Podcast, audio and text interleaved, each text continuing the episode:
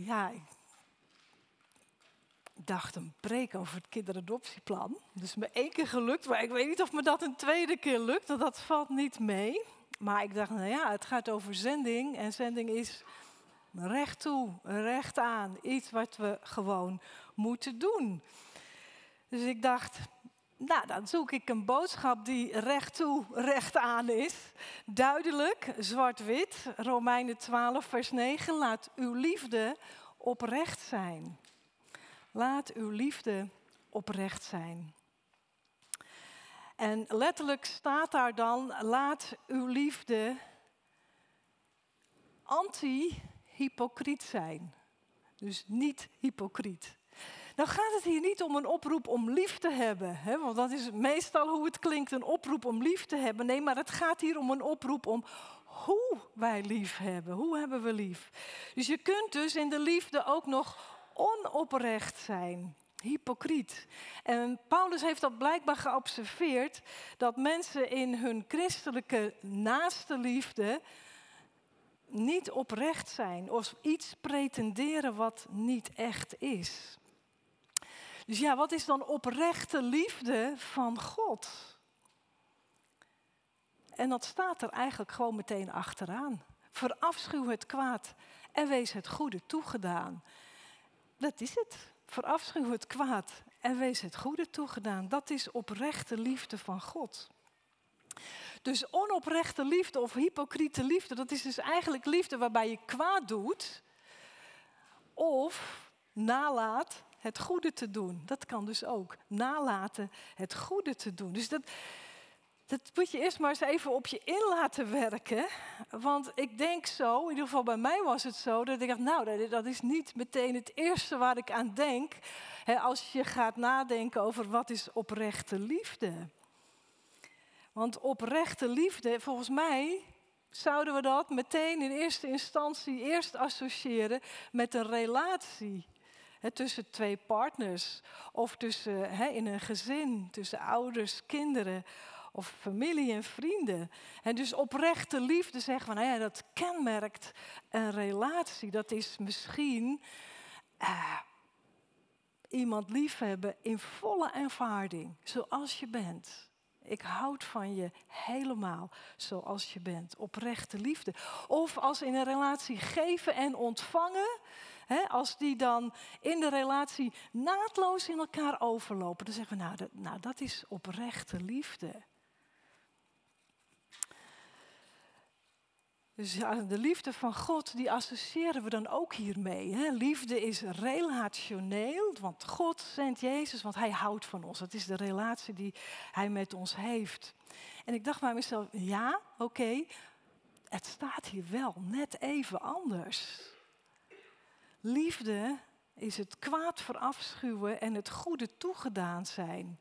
Op zich gaat het natuurlijk ook best om de relatie die we met anderen hebben. En toch is het net even anders. Het, is, gaat om de focus die je hebt, de focus waar die ligt. Het goede doen, ongeacht welke relatie. Of ik nou een relatie heb, een goede met iemand, ja of nee, maakt niet uit. Ik word gevraagd om goed te doen het kwaad herkennen, identificeren, elimineren, uitdoven, door het goede te doen. En in dit gedeelte in Romeinen 12 wordt dat uiteengezet hoe dat eruit ziet. En Paulus gaat er eerst op in hoe goed te doen voor de medegelovigen eruit ziet. En dan in het tweede stukje gaat hij in op hoe goed doen voor niet-gelovigen eruit ziet. En naar dat stukje wil ik dan even kijken, omdat het ja, bij ons in de zending gaat het natuurlijk dat wij willen uitreiken naar die mensen die Jezus nog niet kennen. En ook dat wij gewoon goed willen doen voor alle mensen. Dus ik wil dat stukje lezen. Het begint in uh, vers 17. Vergeld geen kwaad met kwaad, maar probeer voor alle mensen het goede te doen. En stel, voor zover het in uw macht ligt, alles in het werk om met alle mensen in vrede te leven. Neem geen wraak, geliefde broeders en zusters, maar laat God uw wreker zijn. Want er staat geschreven dat de Heer zegt: Het is aan mij om wraak te nemen. Ik zal vergelden. En ergens anders staat: Als uw vijand honger heeft, geef hem dan te eten. En als hij dorst heeft, geef hem dan te drinken. Dan stapelt u gloeiende kolen op zijn hoofd. Laat u niet overwinnen door het kwade, maar overwin het kwade door het goede. Prachtig, dit laatste vers. Nou, waar het in dit stukje om gaat, het kernwoord hier is vergelding. Daar gaat het over. Als het gaat over goed doen naar onze medemensen, vergelding. Het kwaad dus niet met gelijke munt terugbetalen. Vrede met iedereen bewaren. Geen wraak nemen, want dan voer je namelijk een oordeel uit. En het oordeel is alleen aan God en niet aan ons, want alleen Hij kan echt rechtvaardig oordelen. Vergelding, wraak. Nou, misschien dat je bij jezelf zegt, nou, dat gaat best wel ver zeg. Dat is toch niet wat we zomaar even doen. Afgelopen week fietste ik eh, van huis naar de kerk. En uh, dan, dan fiets ik zo langs uh, daar bij McDonald's, hè, die is daar bij de rotonde. En het is al meerdere keren gebeurd, vooral op zondagochtend zie ik dat dan. Dat daar dan ergens op de, op de straat een hele, hele hoopje afval ligt. Allemaal uh, hamburgerdoosjes, zakjes, milkshakerbekers, die liggen daar dan zo bij elkaar. En als dan, dan ook nog wat waait, dan uh, verspreidt het zich ook nog eens even. En uh, nou, je kan dus zien, dat wordt dus in de auto opgegeten, heel vaak bij Pascal College. Daar staan dan geen auto's op zondag. En, uh, en dan, hupsa, zo het raam uitgekieperd de straat op. Nou, ik heb me daar echt al menigmaal zo over opgewonden. Ik zag het vanochtend ook weer. Dus deze week ook gebeurde, dan zag ik het weer. Op één plek allemaal bekers, doosjes, zakken ik werd er zo nijdig over inwendig. Ik dacht bij mezelf, dat zijn natuurlijk weer die matzo-jongens. in hun veel te snelle auto's, die veel te veel herrie maken. Hè, die moeten zo nodig weer naar McDonald's toe. En uh, in de auto het opeten en hoppakee, knal maar neer op de straat. Uit je eigen luiheid. En dan optrekken en weg. Ik dacht bij mezelf, denk nog eens een keer na over de wereld waar je zelf in leeft. En de toekomst die je zelf ook hebt. Het gaat over jouw wereld. En toen dacht ik, weet je wat ik doe? Ik neem er een foto van en dan loop ik McDonald's binnen en dan zeg ik hier, moeten jullie eens even kijken wat een rotzooi op de straat van jullie wegwerpverpakkingen. En toen kwam de bezinning, gelukkig. Ik dacht, hé, wat ben ik nou allemaal aan het denken? Nee, zo moet het niet. Als ik het zo ga doen, dan gaat helemaal niet helpen. Dan maak ik het alleen maar erger.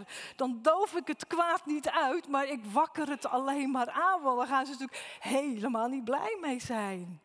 Dus ik heb het maar zo gelaten. Maar ik dacht bij mezelf, maar dit is wel vergelding waar het hier over gaat. Dit is nou vergelding. Ik zal het je eens even laten voelen wat je doet. Vergelding. Wraak nemen. Zo subtiel ligt het. Ook al hebben we gelijk. Ik heb natuurlijk gelijk, toch? maar zo moet ik het niet doen. Dit is vergelden. Dus in onze ogen gaat het misschien soms om kleine dingen. Maar het gaat nog steeds wel om kwaad met kwaad vergelden. En het is zo'n neiging die in je opwelt. Nou heb ik het heel sterk, ik heb een heel sterk rechtvaardigheidsgevoel. Dus dat komt opzetten en denk dat mag zo niet. Dat moeten ze weten. Ik zal ze het even invrijven. We hebben vorige week gaan staan over de profeet. En volgens mij, Marco, zei jij dat zijn de drammers. Nou hier, daar heb ik het. Ik zal je het eens even laten weten. Maar het is wel vergelden. Dat is wel waar het om gaat. En dat gebeurt natuurlijk ook als ons persoonlijk pijn wordt aangedaan. Als wij persoonlijk gekwetst worden door wat iemand doet of zegt. Oh, dan welt het ook in je op. En dan zeg je, denk je bij jezelf, ik, ik wil jou dat wel eens even laten voelen, wat ik nu voel. Menselijke neiging die in ons allemaal zit. Bij de een sterker dan bij de ander.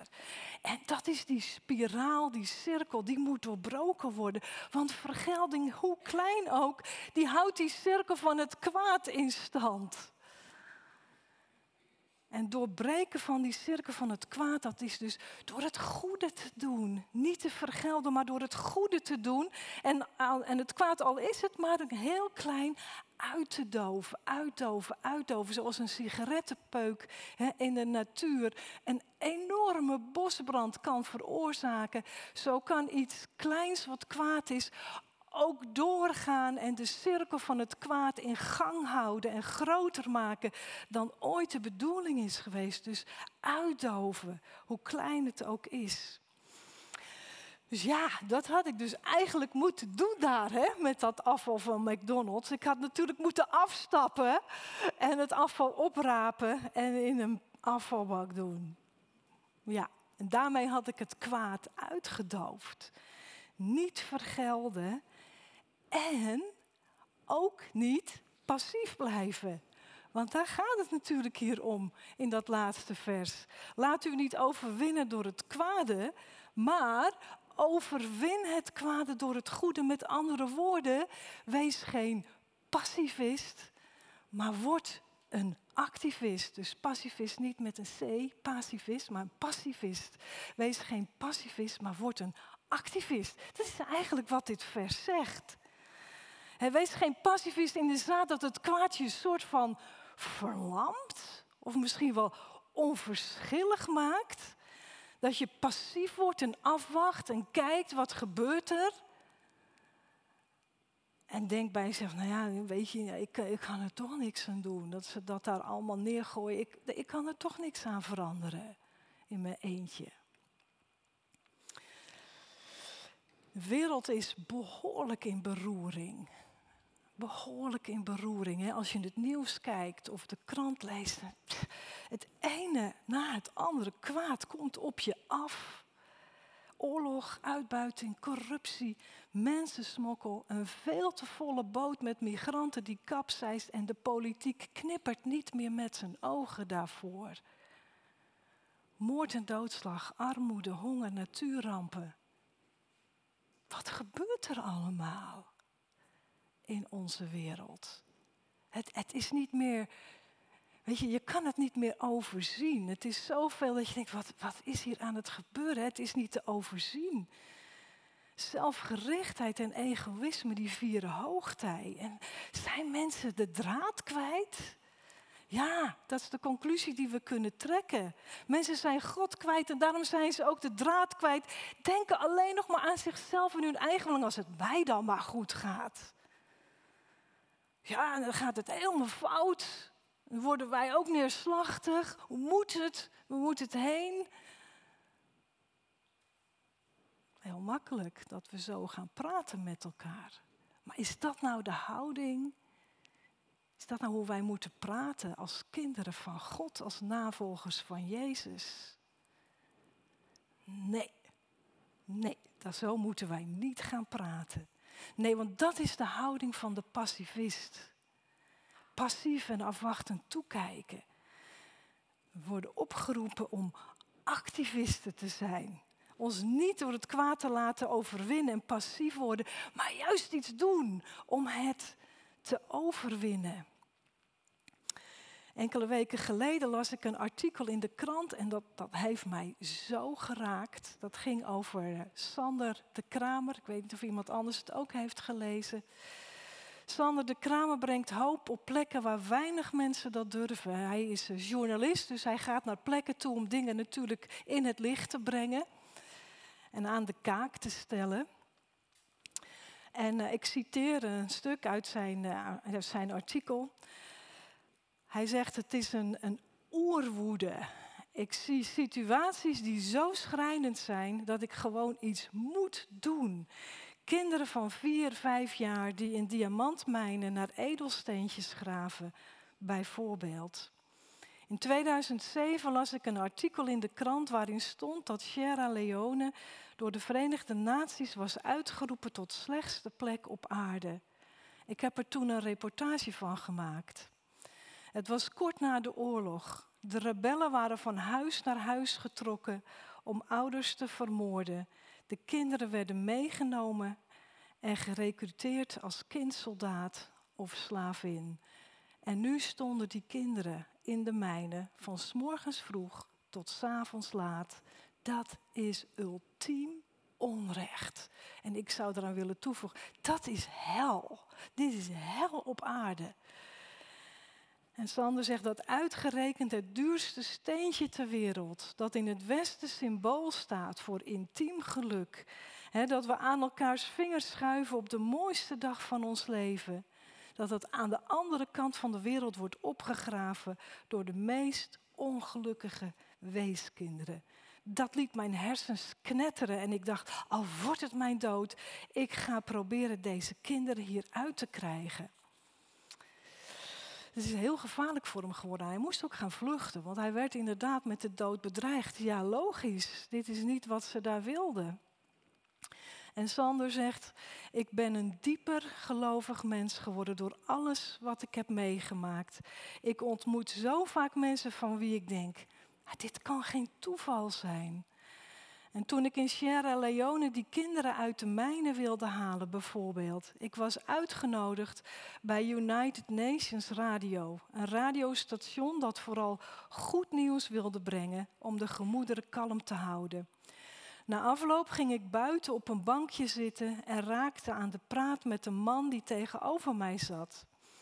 Hij vertelde dat hij counselor was in het Zuidoosten, waar de diamantmijnen zich bevinden. En ik zei hem dat ik die kinderen wilde bevrijden en ik vroeg hem of hij me kon helpen. En hij zei, hij zei dan moet je met de chief praten. En dat bleek zijn broer te zijn. Er vielen zoveel dingen op hun plek. Ik had een shirt van het Nederlands elftal meegenomen. En toen ik de chief wilde uitleggen waar Nederland lag, interrumpeerde hij me en zei: Mijn broer heeft met Johan Cruijff gevoetbald bij Cosmos in Amerika. Nederlanders zijn goede mensen. Wat kan ik voor je doen? In een stad van 1 miljoen mensen zit ik op een bankje, uitgerekend, naast zo'n man. Nou, ik dacht, nou, dat is Jezus. Jezus strijdt met Sander mee. Jij bent iets zo ontzettend goeds aan het doen. Ik strijd met je mee om het kwaad te overwinnen. Breng je in contact met mensen die jou gaan helpen, die kinderen te bevrijden. We gaan het kwaad uitdoven door het goede te doen en die cirkel doorbreken. Geen vergelding, maar goed doen. En Sander doet het mooi wel in zijn eentje. Een echte activist. Sommige hele moedige mensen worden hiertoe geroepen om zo'n daad te doen. Die zijn er ook toe in staat. Nou, dat hoeven we niet allemaal. dus ga niet zo'n oproep aan elkaar doen om ook zoiets te gaan doen. Maar wat we wel allemaal moeten doen, is activist zijn. Activistisch zijn. Het goede doen om het kwade uit te doven oprechte liefde tonen. Kwaad verafschuwen, verafschuwen. Niet zeggen, oh wat erg. Nee, verafschuwen. Ik wallig ervan. En dan het goede toegedaan zijn. En God schenkt ons gezindheid van Christus als we tot geloof komen. Hij verandert en vormt ons hart en denken, zodat wij gaan denken zoals Jezus. Dat wij door dezelfde motieven gedreven worden als Jezus. En dat wij hetzelfde gaan doen als Jezus. Dus hij drijft dat kwaad wat in ons zit, hè, die neiging te willen vergelden. Dat drijft hij uit ons weg en stelt ons dan in staat om het goede te doen. Dat is bevrijding, dat is verlossing die Jezus brengt. Hij drijft het passivisme uit om ruimte te maken voor activisme. Dus het zit in je. Het zit gewoon al in je.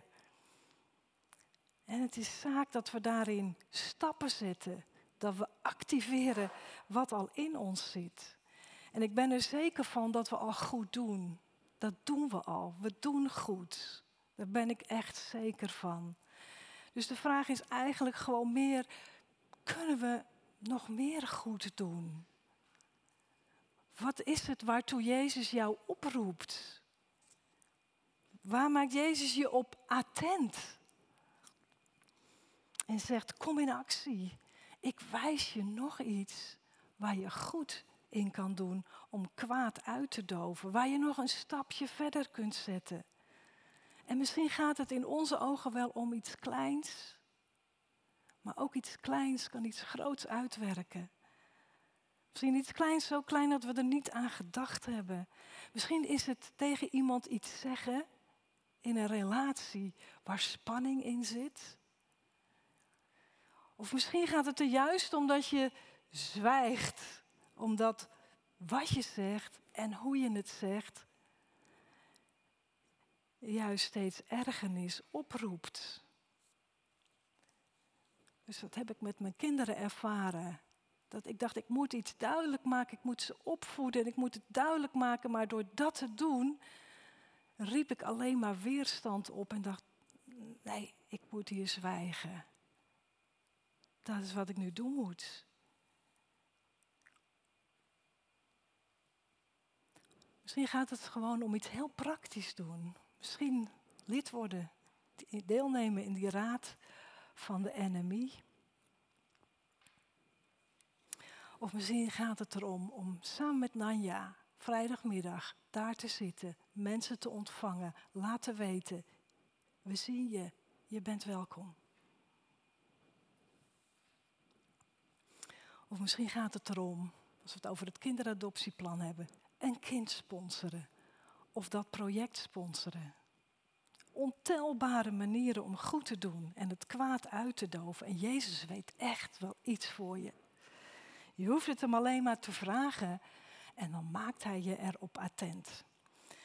En hij strijdt mee, want hij is gekomen om het kwaad te overwinnen en is nog steeds vanuit de hemel heel activistisch in deze wereld bezig om het kwaad uit te doven. En hij roept jou en mij op om mee te strijden. Dus een pacifist zijn, dat kan niet als volgeling van Jezus. Dat gaat niet samen. Dat kan gewoon niet zijn. Dus we zijn activisten. We zijn lid van een actiegroep. Een actiegroep die al 2000 jaar bezig is. Over de hele wereld. 2000 jaar bezig. We zijn geen actiegroep met spandoeken die naar Den Haag gaat om te scanderen en te zeggen wat zij allemaal niet goed doen en beter moeten doen. Nee, we zijn een actiegroep waar we zeggen nee, ik zelf, ik zelf ben opgeroepen om goed te doen op de plek waar ik ben. Op mijn eigen plekje. Daar word ik opgeroepen goed te doen het kwaad uit te doven door het goede te doen.